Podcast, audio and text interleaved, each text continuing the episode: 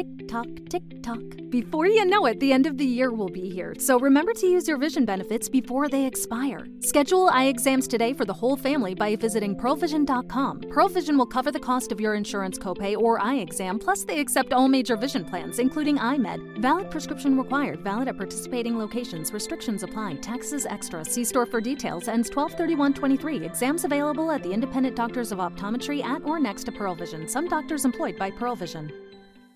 Vi parlo oggi di un argomento piuttosto curioso, un disagio ancora abbastanza misterioso per certi versi, ma senza dubbio diffuso tra le persone e decisamente problematico. Mi riferisco alla sindrome delle gambe senza riposo, in inglese Restless Leg Syndrome, conosciuta anche come Sindrome di Willis-Ekbom. Pensate che questo disturbo psicomotorio è stato descritto per la prima volta nel diciassettesimo secolo ed è una condizione che riguarda il cinque quindici per cento della popolazione generale a seconda degli studi epidemiologici che lo hanno preso in considerazione, certamente a vari gradi di severità. Abbiamo poi molti studi recenti che suggeriscono che più del sessanta per cento dei casi di sindrome delle gambe senza riposo vengano ereditati con un meccanismo di trasmissione autosomica dominante. Ma in poche parole, di che cosa stiamo parlando? Che tipo di malattia è? Bene, si tratta in estrema sintesi di una patologia del sistema nervoso che si manifesta principalmente con un bisogno irresistibile di muovere le gambe, quasi sempre accompagnato da una sgradevole sensazione di formicolio, tensione, irrequietezza o generico disagio sia nei piedi che nei polpacci e anche e soprattutto nelle cosce. Alle volte, pensate, sono interessate addirittura le braccia. Non di rado questo discomfort si associa anche a degli scatti involontari delle gambe e delle braccia, noti come periodic limb movements, che potremmo tradurre come movimenti episodici improvvisi degli arti. È importante sapere che la sindrome delle gambe senza riposo si manifesta maggiormente la sera o la notte, specialmente una volta che il paziente si distende a letto per riposare, quindi molto fastidioso. Possiamo dire che questo disturbo entra a far parte dei disturbi del movimento del sonno. Quindi, per riepilogare, abbiamo attualmente i seguenti criteri diagnostici. uno. Necessità impellente di muovere gli arti, con frequenti parestesie, formicolio o altre sensazioni di discomfort. due. Miglioramento del sintomo quando la persona inizia a muoversi, ad esempio alzandosi in piedi dal letto o camminando. tre. Peggioramento con l'inizio del rilassamento e del riposo e infine, quarto punto, peggioramento nelle ore serali e notturne, alle volte addirittura risvegliando la persona che sta dormendo.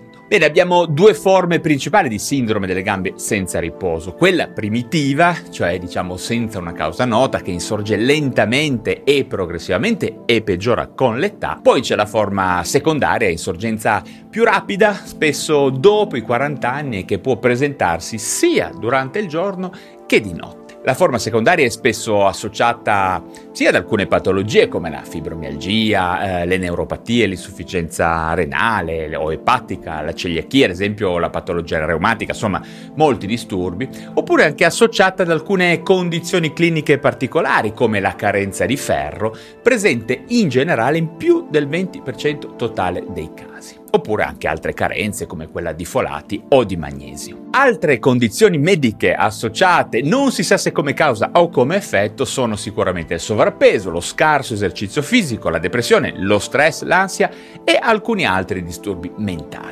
In effetti la sindrome delle gambe senza riposo è, diciamo, un tipico esempio di patologia in cui elementi psichici e fisici si sovrappongono in maniera complessa e anche difficile da discernere per il medico che vuole aiutare questo genere di paziente. Per finire, descrivendo questo disturbo, è importante sottolineare come alcuni soggetti presentino questi sintomi solo occasionalmente, magari ad un basso livello di gravità, mentre altre persone purtroppo li abbiano quasi tutti i giorni e magari con manifestazioni oggettivamente invalidanti. Ma a questo punto vorrei dirvi due parole sui meccanismi per cui questo disturbo si manifesta. In effetti qui le cose si complicano e le nostre conoscenze sono decisamente insufficienti per una comprensione adeguata di questo fenomeno psicofisico. Diciamo che la maggior parte degli studi sulla genesi della sindrome delle gambe senza riposo sono focalizzati sul ruolo della dopamina e, come dicevamo prima, del ferro. Queste ipotesi sono basate sull'osservazione che il farmaco levodopa e l'integrazione integrazione con il ferro possono essere alle volte molto efficaci nel trattare la sindrome. Inoltre, le moderne tecniche di imaging funzionali del sistema nervoso centrale, come la P E T o la risonanza magnetica funzionale, hanno dimostrato abbastanza chiaramente alterazioni del metabolismo della dopamina e anomalie nelle strutture dopaminergiche centrali. Analogamente, nel liquor cefalorachidiano dei pazienti affetti da questa sindrome sono state dimostrate con una certa sicurezza differenze